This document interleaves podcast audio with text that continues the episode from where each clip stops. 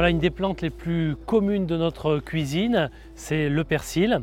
Alors le persil c'est une plante qui a un, cycle un peu particulier puisque c'est une plante qui est bisannuelle, c'est-à-dire qu'elle fait son cycle végétatif sur deux ans.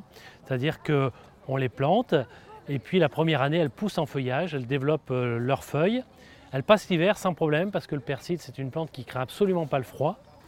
Et ensuite euh, la deuxième année, elles poussent très vite en feuillage et elles vont faire leurs graines, leurs fleurs, euh, euh, et, ensuite elles meurent au bout de, la fin de la, deuxième année.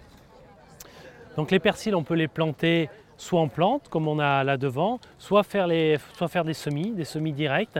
Mais les semis sont très très longs et il faut utiliser des, graines fraîches parce que si on utilise des graines qui sont un petit peu, vieilles, euh, les semis ne lèvent pas.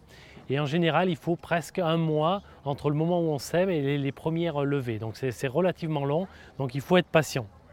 Le persil, c'est une plante qui va apprécier les sols assez profonds, assez riches en matière organique. Hein. Euh, généralement, quand on plante euh, du persil, il faut rajouter du terreau, du compost, des, éléments, euh, des, éléments, fertilisants et minéraux qui permettent au persil de, bien pousser. Ensuite, tout au long de la première année, il ne faut pas hésiter à tailler le persil à les couper euh, de moitié régulièrement pour permettre à la plante de, s'étoffer et repartir sur des, touffes plus jeunes et plus trapues, plus, compactes. Après, c'est une plante qui va pousser en plein soleil de préférence. Et c'est une plante qu'il faut arroser aussi euh, régulièrement si on veut qu'elle soit, jolie. Euh, ceci dit, elle résiste quand même assez bien à des périodes de, sécheresse un petit, peu, longues, mais sera plus jolie, les plantes persil seront plus jolies si on les arrose tout au long de l'année. Après, le, persil, c'est une plante qui peut, qui peut s'associer dans toutes sortes de plats.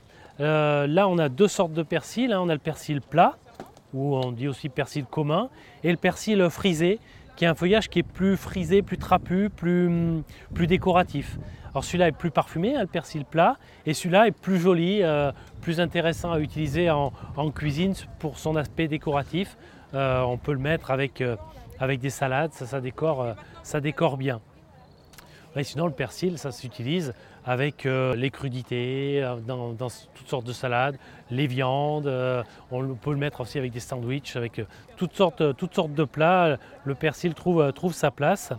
Et on fait notamment quelque chose d'assez original avec le persil. On peut faire de la purée de persil, c'est-à-dire qu'on prend des grosses quantités de persil, on les mélange avec la, pomme de terre, on, mouline tout ça et on fait une purée classique, mais c'est une purée verte et qui est une purée vraiment avec plein d'éléments minéraux et qui est très intéressante pour la cuisine et la santé.